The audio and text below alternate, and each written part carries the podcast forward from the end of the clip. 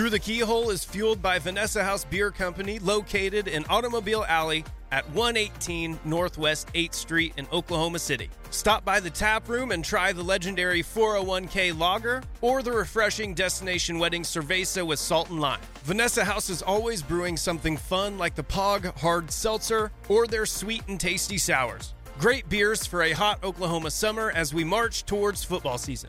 Stop by the Vanessa House Tap Room at 118 Northwest 8th Street in Oklahoma City for good drinks and family friendly good times. Kids and pets are welcome. Yes, I mentioned kids and pets in the same sentence. Vanessa House Beer Company, the best beer in Oklahoma City. Please drink responsibly.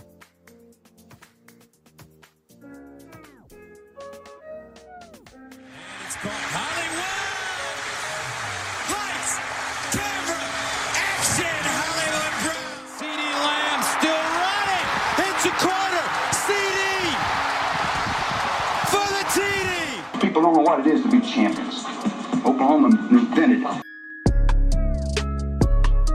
Welcome to Through the Keyhole, uh, an OU fan podcast.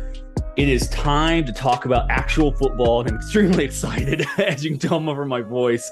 Uh, I am joined, as always, by uh, Alan Kinney and Matt Burton. Alan, uh, when we jumped on the Zoom call, the only thing I heard of was I'm a little bit sluggish. We had a hard night. Uh, what's going on? what's going on on the East Coast?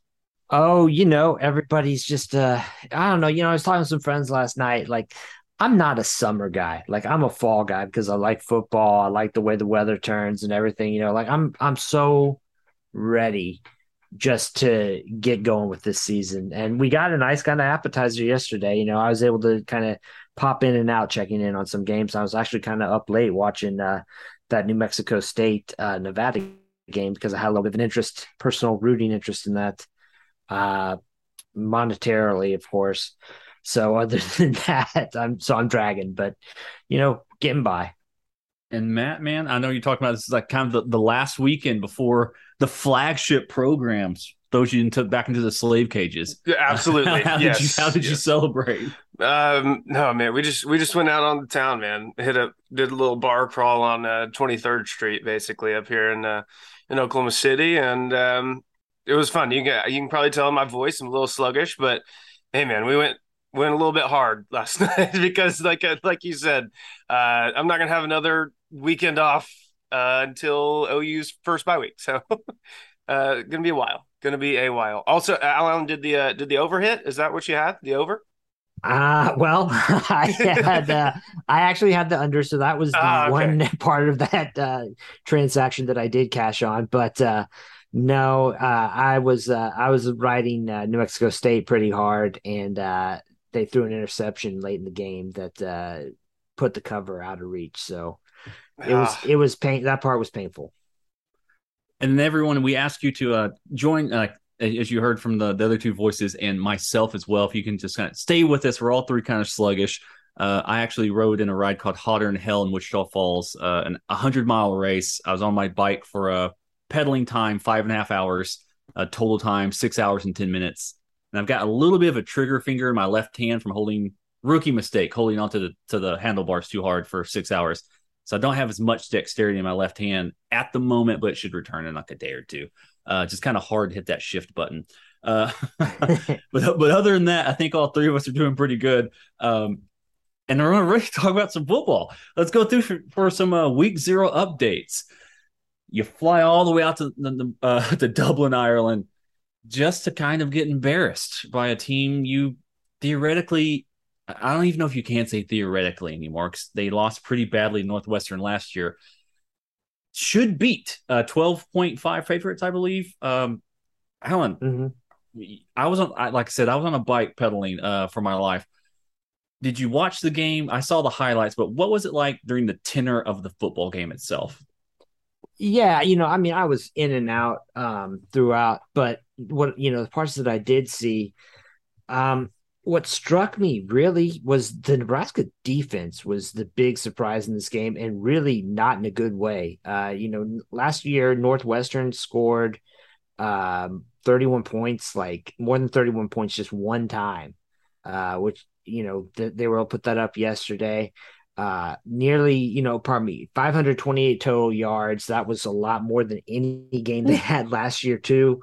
I mean, you know, it just the the run D in particular for Nebraska looked like a real problem as the game wore on. They really wore down, um, and just that part of it, I would I was that was really surprising me because I I've been pretty impressed with the work that Chinander has done uh, with that defense there as their defensive coordinator. Um, and Northwestern's just been so abysmal on offense. Um, of course, you know, really the uh, the kind of the story after the game was a Scott Frost kind of threw his uh, coaching staff under the bus with yep. uh, their for their lack of creativity, which was uh, not a good way to start the uh, season. And also, you know, there's a question about uh, uh, onside kick that was called in the third quarter, where um, you know, maybe it would have been a good decision. I don't know. Uh, but the thing is, from a momentum standpoint, if you if that if you believe in that kind of thing, or you know, but uh, the thing is, the Nebraska kicker kicked it directly to uh, yes. Northwestern's, you know, guy, return guy. I mean, or whoever's on the front line there and on the kickoff return team, and he, I mean, fielded no problem. So, you know, I just uh, a lot of questionable stuff there. Uh, Casey Thompson also looked, he looked, I mean, I thought he looked pretty solid. You know, he threw two interceptions. I didn't think the second one was his fault so much. Um, but just not, not the kind of start that uh, the Cornhuskers clearly were looking for this year. Yeah, from the highlights and everything, uh, shout out to Wheels. I don't know who you are, but uh, you you get these highlights on YouTube extremely quickly. yeah, uh, big big time shout out to Wheels.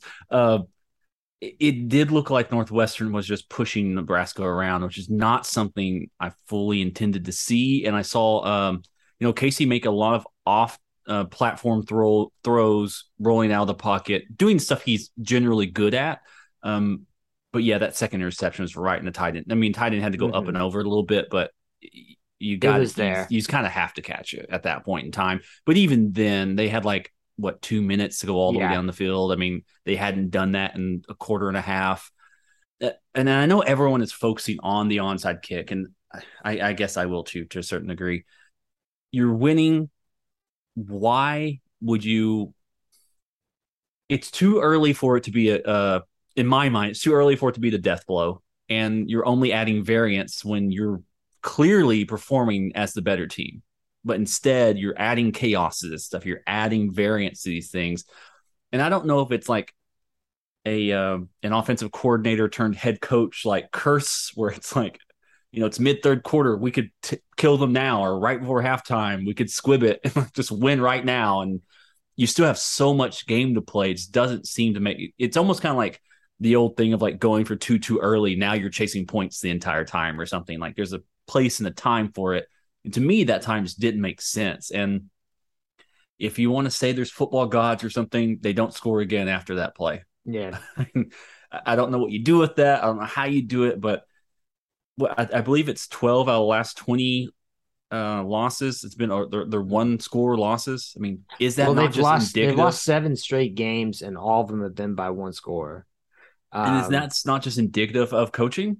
at that I mean, point in time. Yeah, that and that's the that's the kind of hard part, right? Because there's certainly going to be, you know, just some statistical, you know, kind of oddities here, just because we're just talking about seven games. But yeah, like is it you know what is it about like why are these games so close if you know in some in some of these cases i i mean i just don't i don't know the program just isn't I don't know. It just seems like they're stuck in this rut. And, you know, I know, I mean, it felt like yesterday would have been an opportunity for them to really break out of that uh, and make a statement in their first game. But they did the same thing they did a year ago. You know, last year they also had a week zero game against Illinois, lost that as an, as a favorite.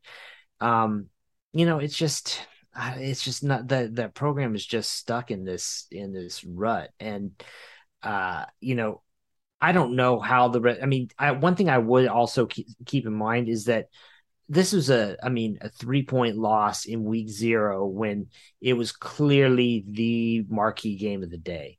Like, Yeah. if this happened in week six, I don't think anybody would be. I mean, Nebraska fans would certainly be, you know, up in arms about it, but it wouldn't be this huge talking point. You know, I mean, so I mean, I would I would kind of keep that in mind uh, that nebraska seasons can still be go go well. You know, I mean, keep in mind too, last year they played OU to the wire after losing that op- that weird week zero game against Illinois. So, you know, but it's just psychologically, this program is just golly, man. There's just it's just not right, man. There Yeah, were uh, kind- sorry, there were some really good tweets. I mean, about the Nebraska game. Yeah. I mean, uh, one from Tim Murray that I'm sure everyone saw. But since the start of 2021, Nebraska is three and ten with a plus 60 point differential. Jeez, Nebraska's 10 losses minus 50, 59. Nebraska's three wins plus 119. So they got a plus 60 point jeez. win differential, but uh, they're three and ten in their last one. Um, our guy String that I think we we've had on here, uh, I believe. I believe so. Yes, yeah, yes, I believe Peyton yeah. had String on. Uh, not to pour more salt in the wound, but a reminder that Nebraska fired Pelini because they thought they were better than nine win seasons. He brought them every single year. Yeah, and I read too that uh, Scott Frost will have to would have to win 50 straight games to uh, achieve get to where Pelini was when they Yes. fired him. So Insane. yeah, And then the like- last one, we kind of brought up uh, Frost throwing his uh, coaches under the bus, but this was a quote from him in post game. Says, "quote I think our offensive staff has to learn you've got to be a little more creative in this league." and like that one, I mean, it, it well, first off, it's just a terrible way to treat your staff or or terrible terrible leadership on his part. But like is he saying i was you know i had this these new coaches foisted upon me you know that i didn't want these guys. This isn't Yeah. my vision of the offense. Like wh- what's he saying there? I mean, these are the guys he hired to potentially save his job. right. You know? And you can tell even when he was talking um, in some of the off seasons where he kept talking about the option to style stuff his style of offense wasn't really talking about whipple's style of offense really at all that maybe he thought he's going to bring this guy in just to appease Yeah. somebody who had issues but i, I think we all kind of know i mean I, I believe that the date is october 1 i don't believe Scott Frost will be lasting much longer past that date, which is uh, when his dropout, which is uh, buyout drops. But I think by like six million dollars, um, seven and a half yeah seven and a half million dollars. I do not believe he's long for. I mean, you give them a chance and say, you know, if you could turn this to four and two or something like that. but yeah yeah, if if it's if it's sitting there two and four, uh, uh, because you've got that trap game uh, coming up. Uh, that uh, Stewart Mandel said Nebraska would lose. so I mean, they could be zero and two, walking right into uh, uh, welcoming uh, the Oklahoma Sooners. oh and three or, or Yeah, probably no. they've got you know i mean because they've got two more games before they play ou so yeah Uh, uh, uh, uh, rest of the scores around the horn. Uh, Florida State forty seven. Uh, Daskew, duquesne uh, sev- Duquesne 7 That's a French word. That's an East Coaster thing. Good, thank you for that. Uh, Illinois and Wyoming thirty eight to six. Uh, Utah State thirty one. UConn uh 20 that game was kind of blowing up my timeline a little bit was there something kind of going on there um UConn went up early, which is like unheard of. you know, and so the, like you know, I think they were up 7-0, 14-0 and then from there uh you know, Utah State settled back down and uh you know, gave Jim Jim Mora Jr.'s uh Huskies their first loss of the year. I'm sure it would be the first of many. Uh but yeah, that was kind of the, you know, that was kind of the story midway through the day. Isn't it kind of Yeah. crazy that it wasn't really that long ago that OU played them in a Fiesta Bowl? Like Yeah. I know, OU played man. UConn in a Fiesta Bowl not that long ago. Sheesh. Oh, Uh, North depressing. Carolina 56, Florida A&M 24. The news I heard out of that was uh, North Carolina's defense did not look good uh, in a way, shape, or, uh, shape, or form. But that's what you do for getting Gene Chizik, who I Mhm. believe wasn't that good the first time he was North Carolina's DC 20 Which, years yeah, ago. yeah, well, no, I think he was. It wasn't he the first defensive coordinator that Mack Brown had there when he came back for his second stint, and then Chizik left. Oh, and so now I he's thought, I thought he was I thought he was the I DC think- the first time Matt Brown was in I'm North have to. Carolina. Yeah, yeah. I'll, I'll look that up while you guys are uh, going on here. And then uh, over in the uh, the Rainbow State, Vanderbilt 63, Hawaii Hawaii 10. Uh, Vanderbilt basically did whatever they wanted to on the ground. I watched the highlights of this. Uh, I mean, I, I think everyone has a soft spot in their heart for Hawaii, uh, unless you're a Georgia fan. Um, um, but yeah, uh, Vanderbilt, that's going to be good for their over if they can win these games. Uh, and I believe somebody on this podcast has a potential Rudy interest in Vanderbilt hitting their uh, over on their win total. Indeed. Oh, indeed. Yeah, that's definitely one that uh, I've got. I've got in the tank there. Yeah. So yeah. I am. Uh, I'm definitely looking forward to that one. Uh, you know, we got off to the to a good start though. But like, how bad must Hawaii be? Like Todd Graham just completely sunk them, didn't he? I mean, looking at it, eh, I mean, eh, yeah, Vanderbilt's an SEC team, but it's Vanderbilt giving up. Yeah, it's a different type points. of SEC team. like, phew and then the the game that wasn't even on this this uh, SI um, uh, recap because I'm assuming it happened way too late for anyone to update that. Uh, uh, University of North Texas 31, UTEP 13. That game did get bounced around by a bunch of weather delays, did it not?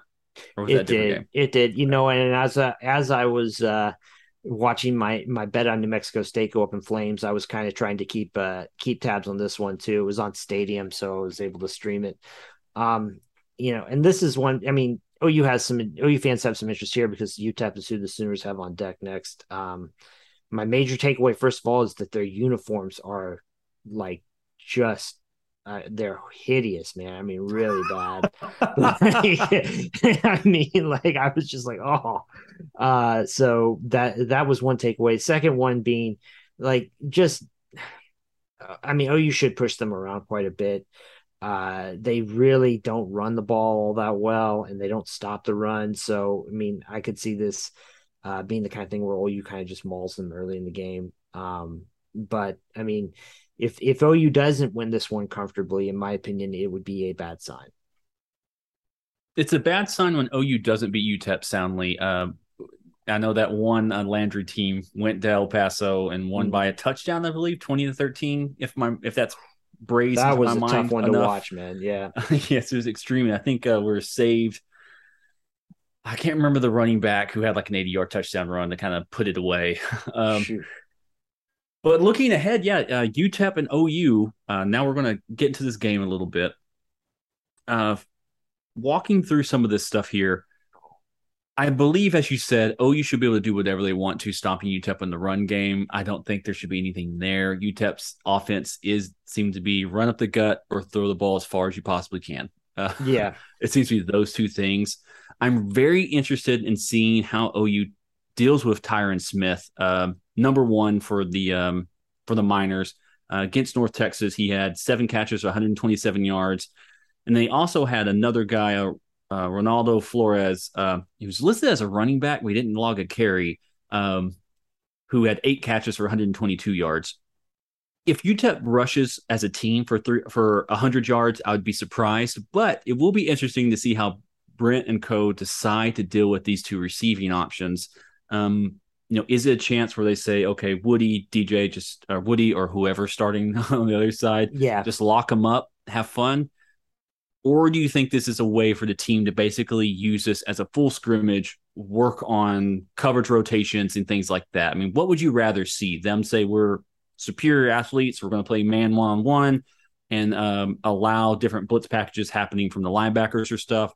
Or do you think this is a good opportunity to see what would happen if they're playing different cloud coverage, nickel coverage, you know, quarters and stuff like that? For me, uh, you know, one of the one of the things that's uh, kind of been one of the stories of the off season that I've heard at least is that Venables doesn't just like kind of uh, spoon feed the defense. I mean, he likes to put it all on them right away. So I, if that's the case, you'd like to treat this as the kind of thing where OU's playing. You know, it's typical uh, you know, the, what you hope to see out of their defense during the regular season, really, you know, going for it, uh, not necessarily just trying to uh, put some kind of package out there to survive. You know, I mean, get some stuff on film uh, and see what they can do. Matt, what do you think? Do you think this is going to be a slow rollout? Because even Stoops was a slow rollout guy. Like he didn't quite know what was happening until Texas. Like that's the whole thing of like the playbook's condensed right. until Texas happens. Luckily for, I mean, Lebby, the playbook isn't all that big to begin with. It's kind of like right. here's the here's the seven plays we run. Good luck stopping them. And if Brent's going to roll all this out from the beginning, I mean, what, what do you what do you think is going to happen? You think we're going to see a slow roll, or is this OU football is announcing itself uh, quickly, loudly, and with a passion? Oh man, I, I think at least the game against UTEP is going to be a slow roll. I'm, I'm watching some highlights. I've watched some highlights that UTEP North Texas game.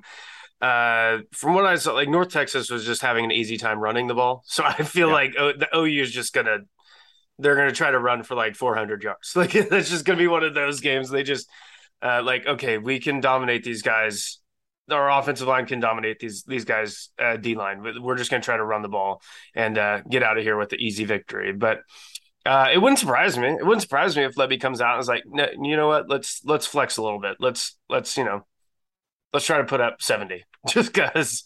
Uh, it wouldn't surprise me, but honestly, just like watching a little bit of these highlights, oh, you should have run the ball with zero problems. Alan, do you have any other thoughts about UTEP before I try to move on to OU football recruiting? No, we can we can save those for later in the week. Okay. Uh, and for those who are uh, uh, wondering, we will have uh, on our Patreon, it's at patreon.com slash through the keyhole. We'll try every week to have someone who covers the team that OU is playing to give us some, maybe some insider information. Uh, now, for UTEP and Kent State, it's going to be more about um, who is actually good on the team that we should pay attention to to see how OU handles them because OU should be winning those games by 50 points uh, ish. Um, so that would be kind of interesting, but we're going to try to always bring in a perspective of someone else to kind of ask us questions about how the Oklahoma team is performing, and we can give them, they can give us questions about what they've heard. Uh, I'm really looking forward to uh, whoever we bring in for Nebraska because I'm assuming there may be some um, thrown furniture around at that point in time um, uh, for their season. Uh, but again, that's a uh, patreon.com slash through the keel for four dollars. You get literally everything. Access to our pick'em that uh, Alan Kinney is putting together for us. Uh, we'll have some prizes there, but uh, keep looking ahead for that information. But we're here now for some more, more good OU football news. Uh, currently, OU is sitting as the as I click the buttons for our recruiting team rankings. OU is currently sitting fourth overall on 24 7 with 284 0.84 points with 22 commits, two five stars, 13 four stars, seven three stars, with the recent additions of Evans and Vickers. Now, Vickers had been kind of leaned towards OU for a long time now, but Evans at the last second had been pushed to Georgia. And then again at the last second, at the midnight hour, committed to the good guys, University of Oklahoma Sooners. Um, Alan, can I parade? Am I allowed to parade around saying, "Oh, you beat Georgia for a commit" at this point in time? Well, I mean, yeah, you know, I mean, it's one, right? you know, yeah. I mean, uh, yeah, no, I mean that that's my understanding. Yes, is that uh, there was some kind of back and forth here between OU and Georgia. It looked as though Georgia had uh, nudged ahead there, and then at the last second, uh, uh Evans was able to uh, flipped over to OU. I think this is probably going to finish out uh, wide receiver recruiting for the Sooners this year. Um, with you know Evans, uh, the uh, kid from the other kid, the kid from Florida, uh, Keon Brown, who is probably going to see a lot of his rankings um, rise here in the coming weeks because he is uh, he he put on a show in week in his for his team's opening game and uh, by all accounts is uh, you know, kind of catching the town evaluator's eyes. And then uh, the Pettaway kid, also from Texas, who's one of OU's uh, highest rated recruits so far. Yes. Uh, uh, Jaquaize Pettaway, uh, number 53 nationally, a number nine receiver uh, in according to 247. Um, yeah, it, it, just looks pretty amazing for OU right now. And then also OU getting more crystal balls for another five star defensive lineman, um, David Hicks.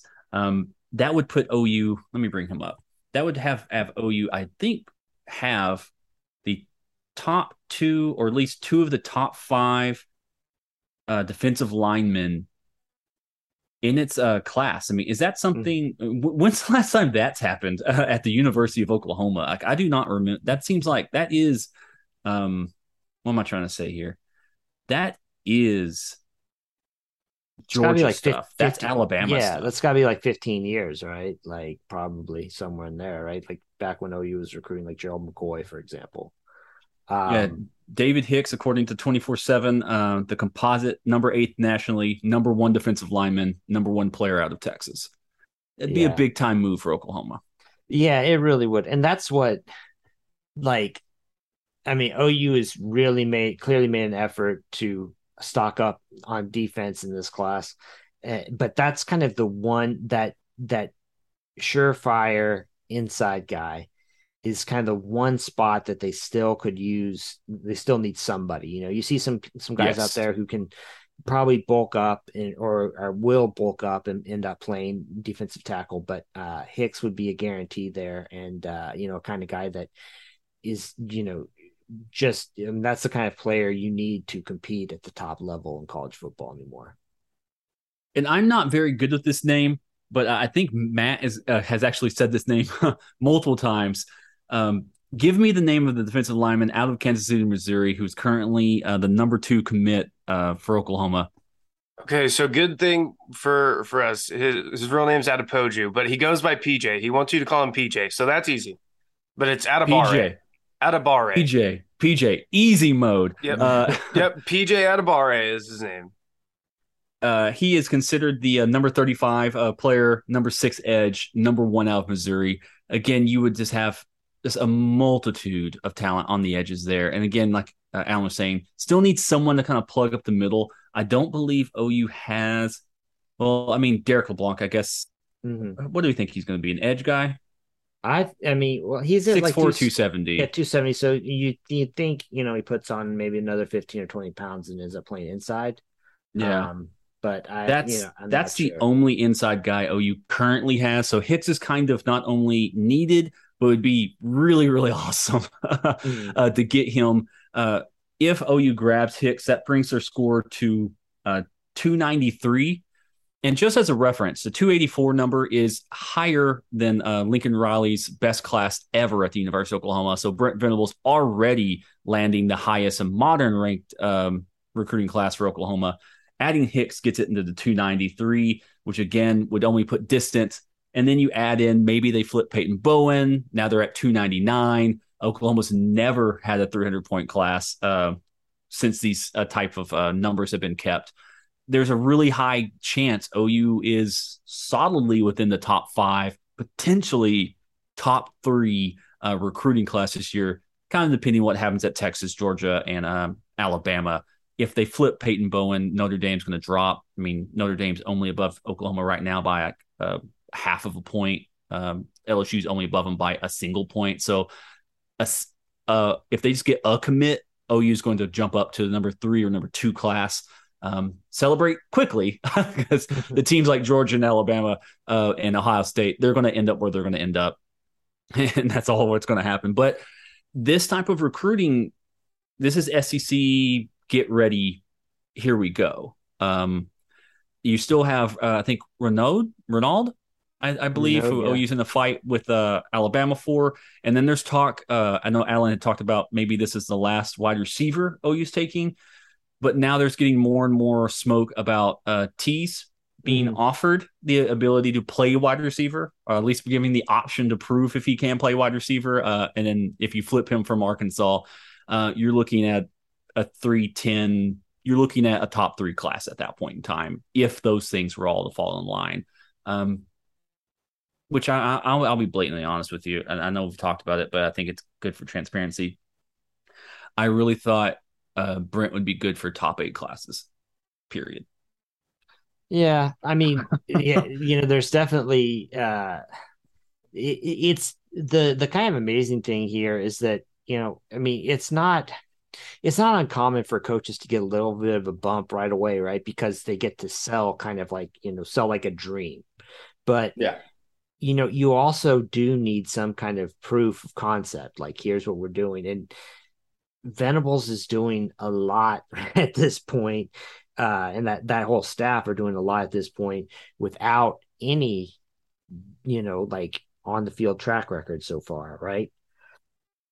So I mean that's I mean that that's to me somewhat unexpected. And on top of that, you know, when you consider um, the kind of slow burn approach that he's taken, also, I mean, the season still hasn't even kicked off yet, though, and they're using such good shape. I mean, this these results are they're very. I mean, yeah, there's no way to put. It. They're just so surprising at this point. It's just it's it's really exceeded, I think, what people envisioned to uh to kind of start off. You know, when he was first hired. Yeah, I mean, Matt, what what when you? I, I guess we're, we're. I mean, the off season's over, and it's kind of hard to kind of talk about it, but are you ready for oh, OU to snap? Are you ready for this to for the long the long winter of our discontent to finally be over? Hope is now going to happen here. Oh, OU should be just rolling through its first two weeks. We're about to be flying 1,000, 10,000, 100,000 feet in the air. Man, are you ready for this, dude? I'm so ready, man. I'm I've been ready, man, because this off season, the off season, there's only so much you can talk about before it's just like, well, we're kind of saying the same stuff over and over now. it's like, yeah, we're predicting these things, trying to predict these hypotheticals, yada yada. I'm just ready to talk about some football. I'm ready to talk about games that happen and you know upsets that happen. Some bad beats like Allen's bad beat just a second ago in week zero. Like I'm ready to talk about all this stuff that happens, man. I'm tired of the of the hypotheticals and projections. Those those have their place, but I I'm t- I'm tired of it now. It, when it's just so close, it's so close. It's right there, man. I'm I'm ready to get it going, and um, and man, just imagine too, like like I know now I'm gonna go over hypothetical after I just pretty much shit on hypotheticals for a second there. Um, but, but, like imagine OU just is is rolling. They're they're like eight no oh or something. Like what does this recruiting class look like then too? Like whenever, especially maybe some guys that they're you know trying to flip from somewhere or guys that they're in on late or something they're actually get to see the success that Brent is having or, or that OU has they're not just buying into the dream they're seeing it like unfold in front of their eyes and can actually buy into that like that's something that I I'm kind of looking forward to now. And then, you know, on the flip side, if it all goes to shit, then whatever, you know. yeah. we'll cross That's that bridge true. when we get there. That's true. um, well, since we're still trying to figure out the in season stuff, and I don't know if we're since yeah we're having we're about to have our our first uh, season podcast. The schedule will be changing next week. Uh, we'll have the uh, post game podcast recorded on Sunday. That will be behind the Patreon wall, uh, and then we'll have a podcast midweek that will be uh, our public podcast, and a few other podcasts during the week, which are also behind the Patreon. Uh, again, for four dollars, you guys can come and join the good fun. This is the last week of our off-season scheduling. So this, is you're listening, Sunday is our uh, public podcast at the moment, uh, and then Wednesday is our uh, behind the paywall uh, podcast. Since that's the case, let's go ahead and get some score predictions uh, because in the future this will be happening in the midweek podcast. But uh, Matt, OU UTEP. Who wins? Who loses? And what's the score? Who you got and why? Who you got and yeah. why? Um, I got. Uh, I got OU. I have not seen a spread for this. I need to. Ooh, got OU. Okay. I think it's 31 and a half. I know. I know. uh, 31 and a half. Okay, gotcha. Uh, I figured OU would be favorite pretty heavy in this one. Um, I, I, think OU is going to cover. I, am saying. Uh, I'll say OU 56, UTEP 10. I think OU just rolls. I think they're going to be able to run the ball pretty much at will against UTEP, and UTEP's not going to be able to stop it at all. Alan, who you got and why? Yeah, I mean, I'm. I also see OU like. you you wonder like is this going to be the kind of thing where like they're like I really we really want to make a statement here you know, part of the thing too to keep in mind is like like as we mentioned, like Jeff Lebby's offense doesn't really turn off. If that makes any sense, like like he's still gonna let those guys who are on the uh, you know second string, if if it gets to that point, they're still gonna be firing. Um, so you know, I imagine that uh, you know OU wins fairly comfortably here. Uh, let's say something like maybe forty-two to ten. 42 to 10. That's good. Uh, then myself, I'm um, picking OU. Big cover there. Um, Homer. Oh, you barely have them covering, Alan. No, no. Right? Well, 32, hey, you know, right there I mean, at the point. Okay. Cover's a cover. Cover's a cover. I um I have him uh, at, at this, the, the number I'm pulling out of my head. I was trying to think of how many okay, touchdowns and a couple field goals. Uh, so I think it's going to be 55 to 13. Uh, UTEP scores three times uh, in, my in my no, or maybe they score twice and miss a field uh, miss the extra point. Mm-hmm. uh, but 55 to 13, uh, that's what I think it is. I, I think you're just right. Uh, it's just going to be. Um, I think the two starting running backs will probably be done in the third quarter and then you have uh Sawchuk picking up 80 yards in the fourth quarter as they're just uh, pounding it. I do not see them being able to run against uh, the interior of the defensive line. Uh, I think this will be a good showcase for Downs and Grimes to see just kind of letting them loose and run because they that quarterback's having to run around a lot against North Texas. So uh, OU should be tearing off the edges there. And then with the athletes in the secondary, like I said, it'll be interesting to see how OU decides to handle these guys. Um, you know, do they decide to kind of open up some of these blitzes and coverage disguises, or just let Woodi cover them up and that's you know call it a day? Uh, it'll be interesting to see how that happens, but I think um, they you know UTEP scores late, gets a gets a field goal late or two field goals late, as OU's kind of like losing interest midway through the fourth quarter. so, Something like, along that line. so like let's say though that this game turns out it opens like uh like the way last year's season opener was with with yeah. Tulane, right? Where you Tulane kept made that a lot closer than anybody expected. Are is are you gonna hit the panic button? Uh, to be quite honest with you, um, you'll have to listen to the uh, post game podcast. No, no, that it would be a it, it, would be a straight it would be straight panic mode at that point in time. In my opinion, I do not believe UTEP has the any sort of athletes in which you could justify it. Like in my mind, I was you you need to never go back and listen to that post game podcast against Tulane.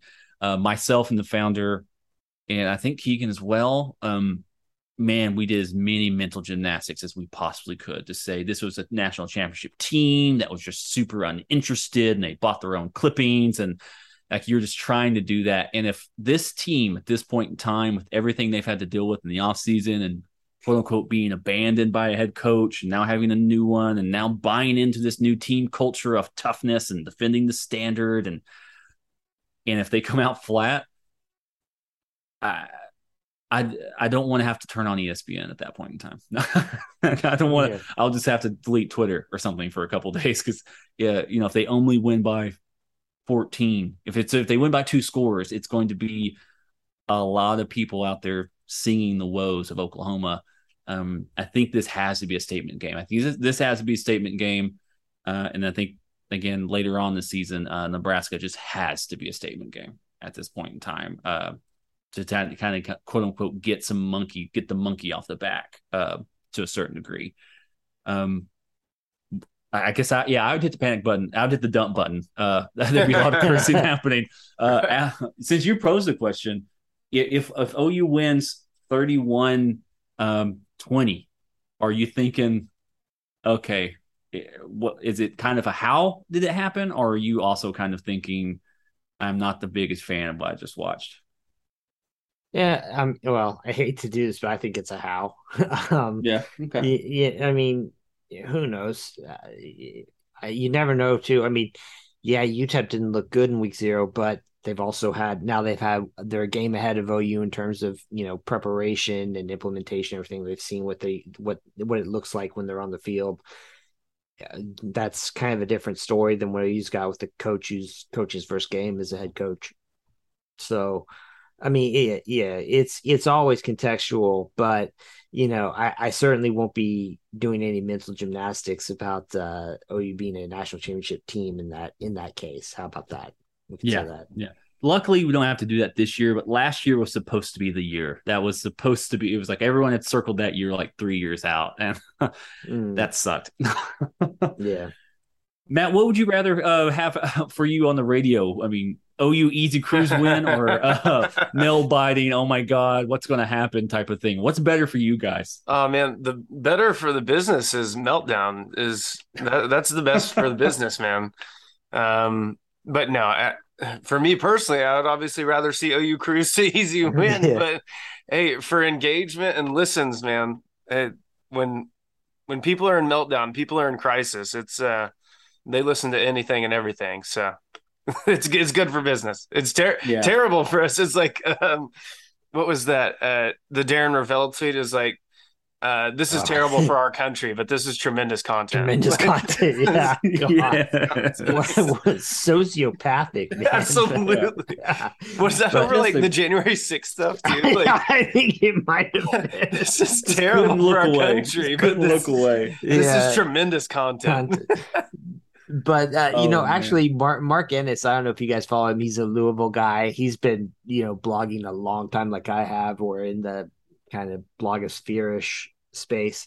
And he, he yesterday, he, I guess he was kind of like live tweeting the Nebraska post game call-in show, and he was saying, you know, like he's like, here's here's some advanced stats for you, like if every call or if, if more than 50% of the calls that come in are prefaced by i've been a season ticket holder before they started you know he's like you know the coach you know the coach is finished and he's like you know i mean I, he's like i scott frost is done there Yeah, to talk about the Scott Frost thing one last time. Uh, I maybe it's Nebraska. I think the sellout has to end. I think they need to let it in. I mean, it, it's kind of a thing where it's like you're you're. It's kind of like the, the Florida State bowl game thing, where it's like it's this zombie thing at this point in time. Like it's not even a real record anymore. You had to lobby to get it, like the last second thing or something. It's just it's kind of the Star Wars thing. Just let the past die and then move on. yeah nothing yeah Um, but I think that's everything. Did uh, did we cover everything uh, on our side? as far as i can tell All right. It's a that was a, a bit of a light, fun episode. Like I said, all three of us had a pretty eventful weekend. So thank you guys for uh for being patient with us. And then for one last bit of news, uh, every single home game, the post game podcast uh, will be uh, hosted at Vanessa House, our title sponsor. We're working out some logistics right now. Uh, I myself uh, will be in Tushkahoma for the Choctaw Nations uh, Labor Day Festival. For the five people who will also be there who listen to this, come say hi to me. But for everyone else, I'll be out in the middle of East Central Oklahoma uh, without much uh, ability to uh, to get my way to Norman, as I'll be uh, covering that for the uh, my uh, my day job, uh, my my nine to five. Uh, but we'll we'll have a, a presence at uh, Vanessa House on Sunday to record the post game podcast. Uh, we'd love for anyone to come down there, come hang out, grab a couple of uh, 401ks, and just kind of enjoy. I think the slush fund's always pretty good. Uh, just enjoy yourselves, have some fun. Um, and then, with, without any further ado, Matt, as always, Boomer.